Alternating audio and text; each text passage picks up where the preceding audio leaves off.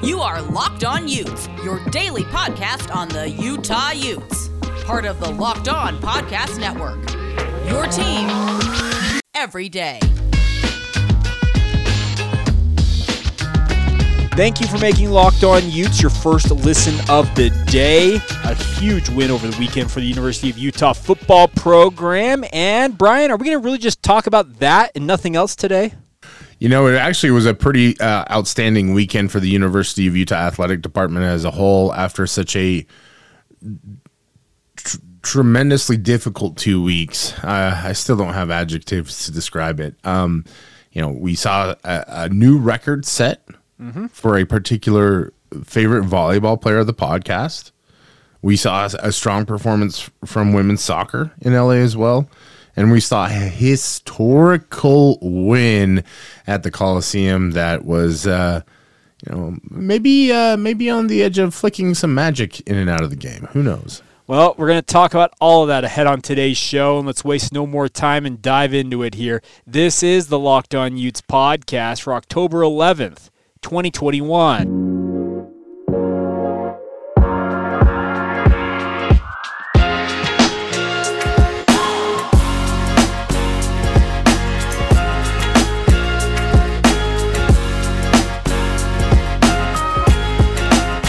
Once again, welcome into Locked On Utes, your daily podcast focused on all things University of Utah. And thank you for making us your first listen of the day. I'm back. I'm Jake Hatch. For those of you who may be new to the podcast, I had a crazy week, and Brian was very kind enough to step in and fill in. And that ring light, Brian, it just it brings out a glow on you. And that's Brian Brown across from me digitally. How are you, sir?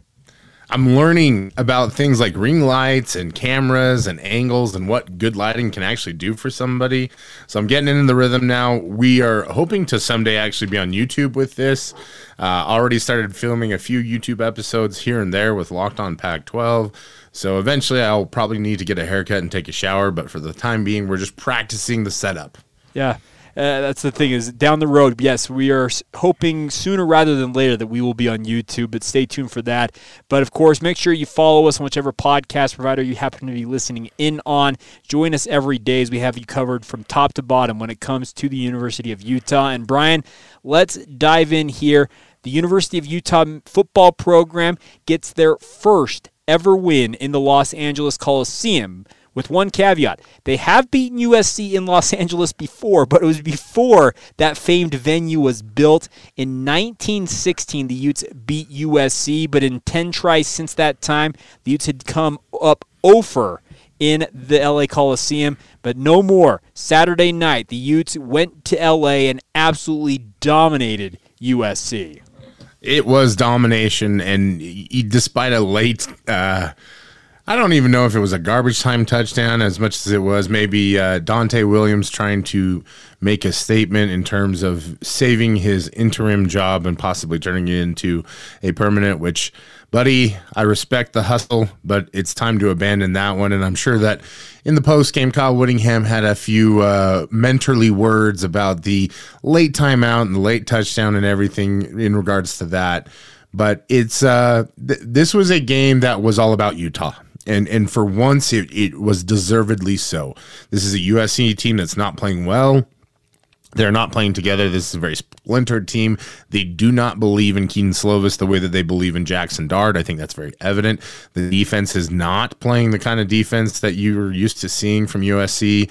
They uh, a lot of fake tough guy. I, well, fake tough guy's a bad uh, bad descriptor. I think a lot of fake fake enthusiasm on the defensive side of the football. There a lot of uh, you know, hijinks and whatnot, but it doesn't look like a lot of guys are playing really to full percentage. We saw Drake Jackson left the game, but that's enough about what USC did, Jake, because as I said, this was about Utah. This was a team that's come from turmoil, uh, from from absolute, you know, just heart wrenching. Uh, adversity and they showed up from play one and let everything out on the field and did not let it stop until the clock hit zero.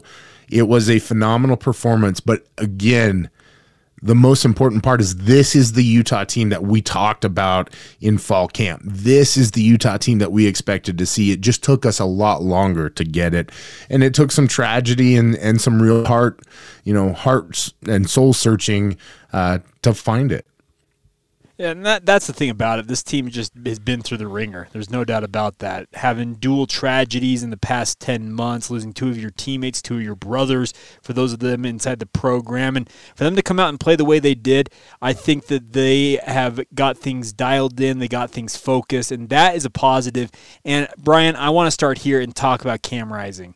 Very, very impressive outing for him and a pretty poignant moment. There was a picture taken, if I'm not mistaken, was it Ryan Abraham from USCFootball.com who took the picture uh, saying, hey, there's uh, Cam Rising on the field. And we found out later he was actually FaceTiming his mom who was not able to be in attendance at the game, just kind of reminiscing in the wind because this is a kid from Southern California. The, the LA Coliseum is kind of the mecca for anybody who grew up in that area. And for him to go out there and win with his team on that field, it's got to feel really, really good for him. And when you go 22 of 28 for 306 yards, three touchdowns, it's a pretty dang good impre- it's a pretty dang good performance for him overall.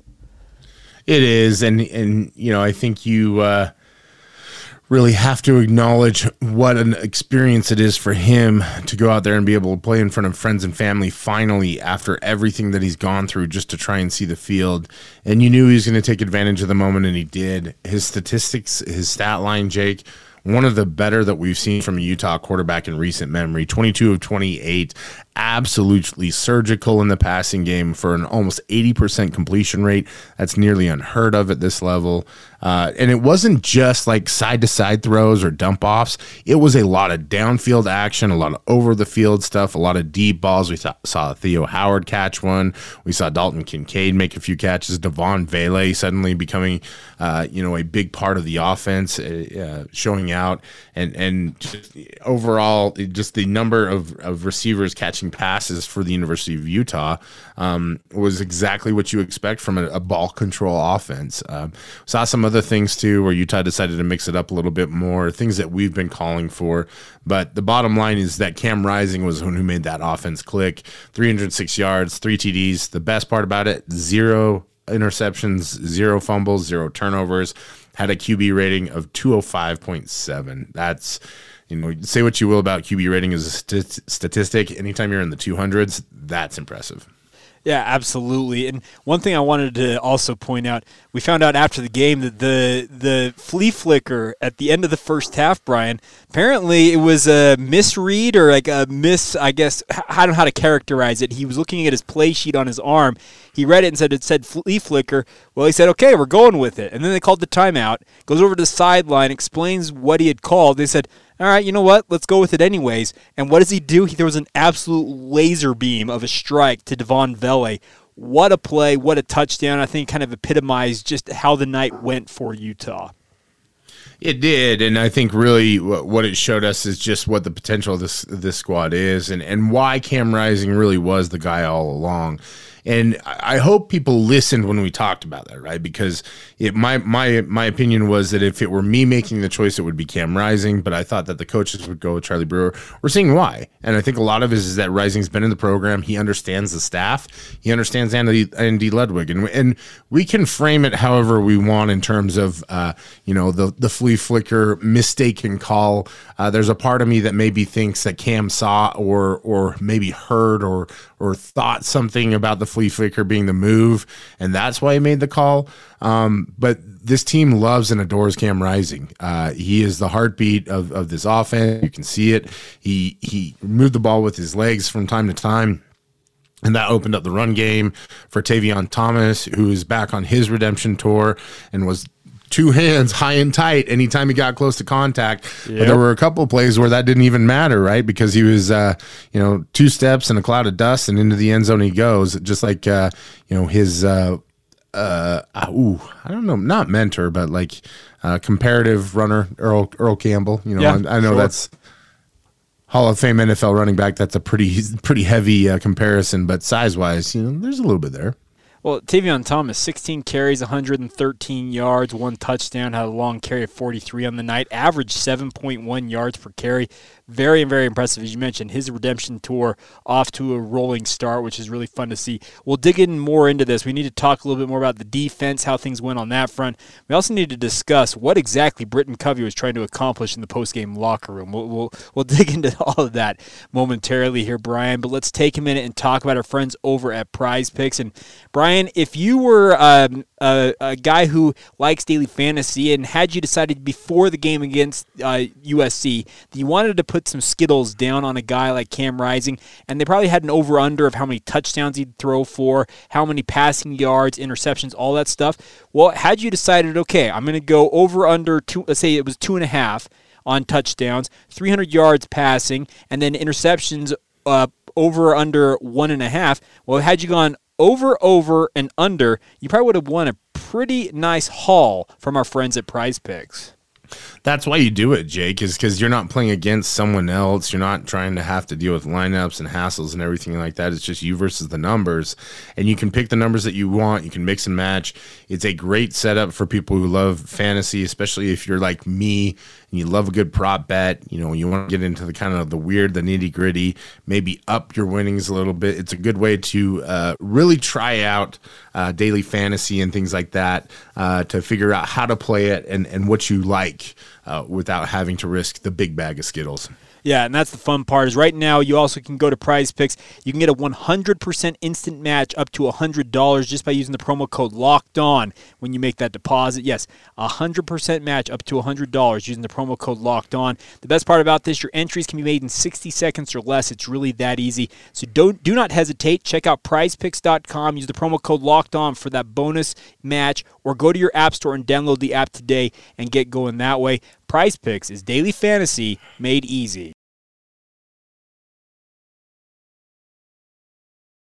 Thank you again for making Locked On Utes your first listen of the day. We love being with you guys on the daily, and I'm not going to lie, I missed doing the show last week. I am excited to be back here with my good friend Brian Brown. But Brian, uh, continuing on here, talking a little bit about the 42 to 26 victory for Utah, and that scoreline, by the way, let me just add, 42 to 26 makes this seem like a much closer game than it actually was. You kind of mentioned earlier on that Kyle Whittingham probably had some uh, words of wisdom, we'll, we'll use that term uh, for Donte Williams in the post game handshake line to kind of lay out how things are supposed to operate. But Utah absolutely dominated every facet of this game. And I wanted to flip over and talk a little bit about the defense for a moment here because I really liked how Utah went about things on the defensive side of the football, going up against a true air raid attack that USC put on the field it's not an offense that fits their style of play. It doesn't fit their uh, heritage and the legacy, and and I think it's showing in how they play. Utah was able to mix and match coverages. There were times where they were playing three safeties. There were times where Devin Lloyd was the third defensive end. Uh, I know that that had fans frustrated because his numbers weren't as good, but the defensive output was certainly worth it. And, uh, you know, sometimes you have to take the hit in terms of your numbers as a player in order to make the scheme work. And, and listen, I think that if you asked Devin Lloyd about it, the first thing he would claim is he was stoked on the win. And, and look at this. Now all of a sudden you've got a guy who has shown on film that he's willing to go play wherever the coaches want to put him, that he's willing to play whatever role. He was already a day one guy. Now the Reese's Bowl is flying out specifically to watch him. He is becoming the fastest moving defensive player up NFL teams' draft boards. This only helps his cause. Now, does it help his uh, his numbers and his, his case for being a defensive player of the year in the Pac 12? Hard to say, but at this point in time, who else are you going to pick? You know, Kayvon yeah. Thibodeaux has been injured and, and had more downs probably than ups in terms of his campaign. He'll likely just get it because he is Kayvon Thibodeaux. But there are not a lot of other defenders in the Pac 12 right now that are playing at the same kind of level what it allowed him to do is it allowed him to uh, free up other players to come in and excel. Kamoi Latu, I thought, brings so much energy. And I said in, on Twitter, he plays with the love of the game and some hate in his heart. And you could see it with the way he was flying around fearlessly. You know, he had the tackle on on, on tight end from USC, whose name is escaping me as, as it tends to do. Uh, Epps, I believe it was, or yeah. Trig. Yeah, Trig, Trig, where, yeah. where he was injured, unfortunately. But you know that's the game of football nowadays. With with targeting being what it is, you go low, you have to make those tackles. It's unfortunate to see injuries, but it is what it is. And I think that Latu brings an edge and a um, a force and, and a downhill presence from that safety position that really helped Utah a lot. You know, Clark Phillips held his own against Drake London, and you know, you look at London's numbers. He was was it 160, yeah, 16 catches for 162 yards. That doesn't sound like holding your own, but it's Drake freaking London. He's the best wide receiver in the country, in my opinion. Yeah, let me And- interject here. He's going to get his. There's no doubt about that. Yeah, and, and he was the only one who really got his. You look at all the other numbers, and, and there wasn't a whole lot there. The biggest thing that this defense did is it did allow a few big plays here and there, but it held when it needed to. Uh, you know, the, the the one touchdown in the first half, London just made a great play. You know, the two six the two touchdowns in the second half were kind of later uh, once the game was closer to out of hand. I don't like giving up the two point conversions on those, but it is what it is. Um, you know, and this defense really balled out. I think. You know, let me ask you this: If you had to pick your MVP on the defensive side of the football, who would you go with? For talking about for Utah here, correct? Yeah. Mm-hmm. I, I funny enough, I'd actually say Devin Lloyd. And you said that his stats weren't great, but Brian, really, he was third on the team in tackles, eight of them total, six solo tackles, had one tackle for loss and one pass breakup. I don't know how much more you can really ask for, if I, if I'm being honest. That's fair. That's fair. But like, I mean, we're so used to him having twelve to fifteen tackles, a sack, an interception, Sure, a fumble. sure, but- you know, but his impact was felt, and I think the biggest thing that he did is that he and Van Fillinger provided that opposite side pressure, Yeah. which allowed Mika Tafua to get his two sacks. Mika was named the defensive player of the week by the team, uh, understandably so. He had a great game, did a really good job setting the edge. I think Clark Phillips is another great option for that. We saw Karene Reed continue his strong play, Mm-hmm. uh, and Andrew Mataafa sighting. Who, who did it, who would have guessed? Yeah. you know, and and there were some some breakdowns and things like that. You can see that Vonte Davis and and uh, uh, Brandon McKinney are still trying to get into the flow of things after missing with the injuries. You know, a few breakdowns there, but uh, you know, overall, this defense was just really really solid. Yeah, like Clark Phillips. Nine total tackles, eight of them solo, three pass breakups. Yes, Drake London averaged 10.1 yards, just over 10.1 yards per reception, but he is wide receiver one in this coming draft class. He is going to go off on anybody who plays against him. I thought Clark Phillips did an admirable job matching up with him most of the night. I'm with you. I think the overall defensive outing for Utah here is something that we absolutely should be shouting them out because you kind of mentioned in your first thought there that the way that USC plays football, the way that this offense operates, it does not match up well for Utah on paper. It's just not a good fit for how Utah operates. And credit to them, they went to a little bit of a 3 3 alignment at times uh, on defense, more of a, a nickel kind of look. And it wasn't a true 3 3 5, but it was kind of a more 3 3 alignment, so to say, just kind of fit things better. And I thought every move they made defensively in this game, it paid off. And you got to tip your cap to Kyle Whittingham, tip your cap to Morgan Scalley because they put together a really, really good game plan.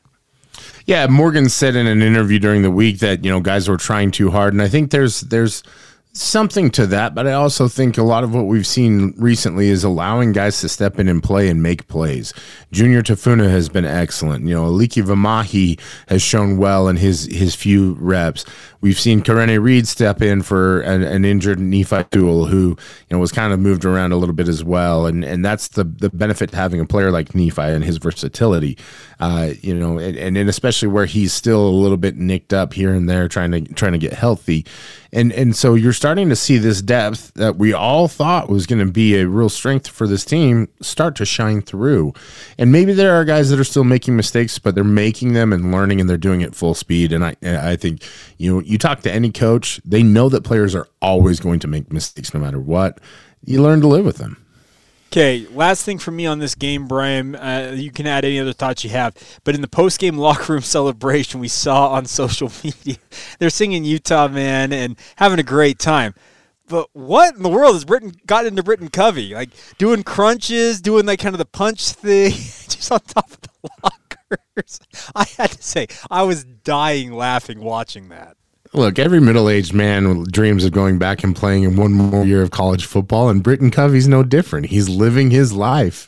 Uh, no, I thought I thought that was super fun. He's been a great representative of the team. He's been a great mouthpiece uh, for them all as long. I, I, also think that you know we do need to give some kudos to the offensive line. That that unit has started to really uh, gel despite an injury to Jaren Kump, we saw uh, Bam Olaseni step in and, and have you know one of his highest graded performances uh, through PFF. He graded it at I believe a nine point one, uh, which that's NFL caliber. Um, and now when you're watching it, there's a lot to look at and say, okay, like this doesn't look fluid it doesn't look smooth but you're getting the job done and that's the biggest thing and and between bam and the and the tight ends who oh boy, we cannot talk enough about how great they are. And it's just, it's a three headed beast finally. Dalton Kincaid with some excellent blocks that that's one in particular that sprung Brant Kuithe. Uh, Brant Kuithe with an excellent block that sprung Tavion Thomas. You know, Cole Fotheringham, we never talk about him because he's always, you know, up up in the battle and in the trenches.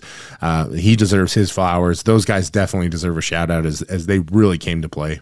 Yeah, Fotheringham, by the way, he's turned into quite the battering ram blocking wise. He is absolutely incredible as an inline blocker. I I, I know Hans Olsen, our, our good friend, uh, pointed out, and he was dead on. I thought Cole Fotheringham, and you mentioned the three headed monster they have at tight end. It's finally coming to fruition. So it just seems like the slow start to this season, Brian, hopefully it's in the rearview mirror because this performance had a lot of promise to it. And now we turn our attention to a big time showdown against Arizona State coming up this Saturday. And obviously, we'll be digging into that throughout the upcoming week as we get ready for that matchup with the Sun Devils. But uh, any other thoughts from you on this win for Utah that you'd like to share before we uh, wrap up today's show with some other notes involving other Utah teams?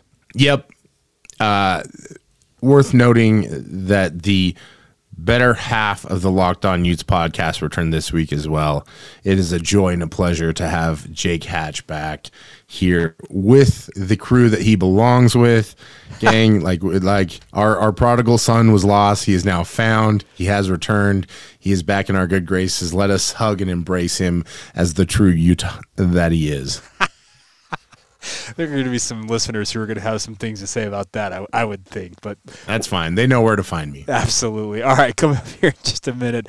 We'll uh, talk about the other teams in action. By the way, it was like kind of an all SoCal weekend for all the Utah teams in action. We'll dig into how the results went for women's volleyball as well as women's soccer, and also some other notes involving men's golf. We'll touch on all of that in just a few moments. But Brian, you and I, I think this might be the most exciting part of this podcast for us because we get to take a minute, and I know that it's exciting to talk about Utah football. But when we get to talk about our friends over at Built Bar, that's when it gets real fun.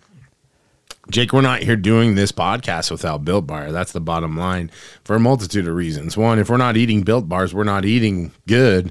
And if we're not eating good, we're not performing well. And if we're not performing well, there's no way the Locked On Network is going to say, hey, you two jokers, you two knuckleheads, you go out there and record a podcast. Uh, and we're eating healthy too. And that's keeping us sharp. It's keeping us alert. It's keeping us moving. You know, you and I are both super busy this time of year. Mm-hmm. I wouldn't be surviving without my Built Bars. No doubt about that. The best part is they're the best tasting protein bars that we have ever had. But more importantly, as Brian mentioned, they're the most healthy ones as well. 17 to 18 grams of protein, only 130 to 180 calories per bar. Only 4 to 5 grams of sugar and 4 to 5 grams of net carbs per bar as well. Absolutely incredible. All of them healthy, all of them delicious, covered in 100% chocolate. Check them out, guys. Get to built.com right now. Place your order. We recommend if you're a first time per, uh, first time orderer of Built Bars, order the uh, sample pack. It has two of every one of their base flavors. You can see what you like, see what you don't, and then go back and order your favorites once again. While you're there, use the promo code LOCKED15, L O C K E D 1 5 for 15% off your order. That's LOCKED15 at built.com. Get join the best tasting protein bars and do it with our friends at Built Bar.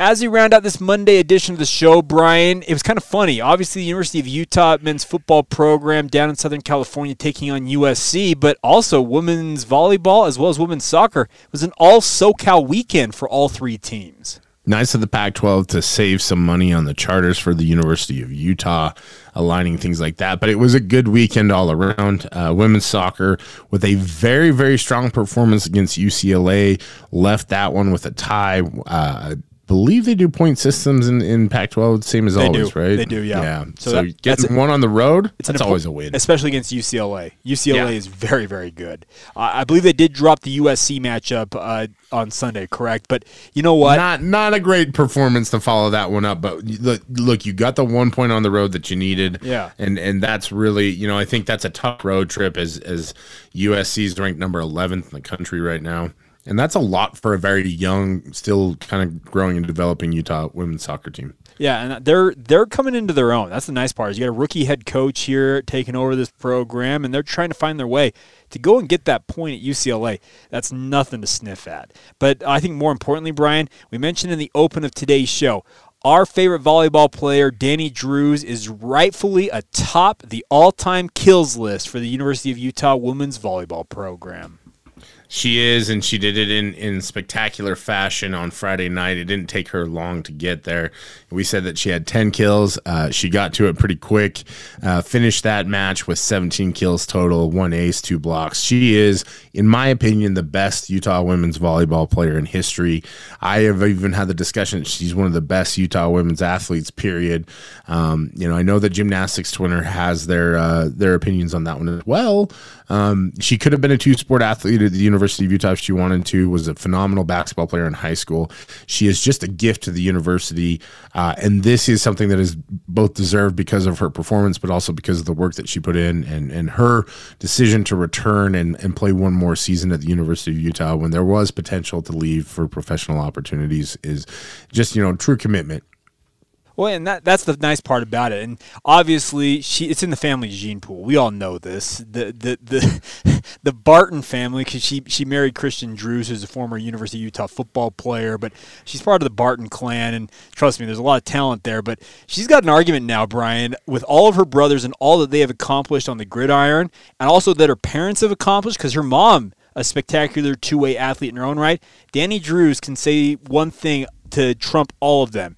Are you number one in this category, which is the kind of the, the best category in terms of volleyball out there? It's the most highlighted one. Are you the all time kills leader at the program you played for? No, ain't. Yeah, and and that's not a, a you know a uh, a diss or a snide on on Mickey Kane Barton No. in any stretch of the matter, but her performance, where again, you know, I don't know that there's a single athlete out there that will ever duplicate what she did, becoming a two sport, I believe, all American. I know for sure it was all conference, but I the brain gets a little fuzzy these days, Jake. Um, but in basketball and women's volleyball, and and so you know, it, it's it's a great legacy to have at that university. Paul Barton obviously left his. Jackson, Cody.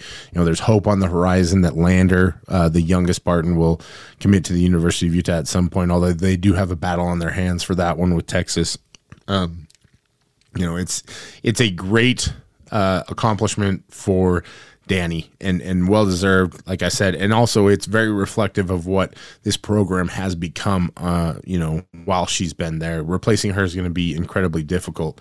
Uh, but they had a great, you know, a great run there at at USC on Friday. Not as great uh, as they dropped. Uh, three sets on the road to UCLA, the number 16th ranked team. But, you know, this is a tough conference, and this is going to be one of those seasons where you're going to have some wins and some losses, and uh, you'll get a chance to get them back at your place soon. Yep. Final note is that men's golf is traveling to Corvallis for the Oregon State Invitational. That'll be taking place this week. So best of luck to the men's golf program in action.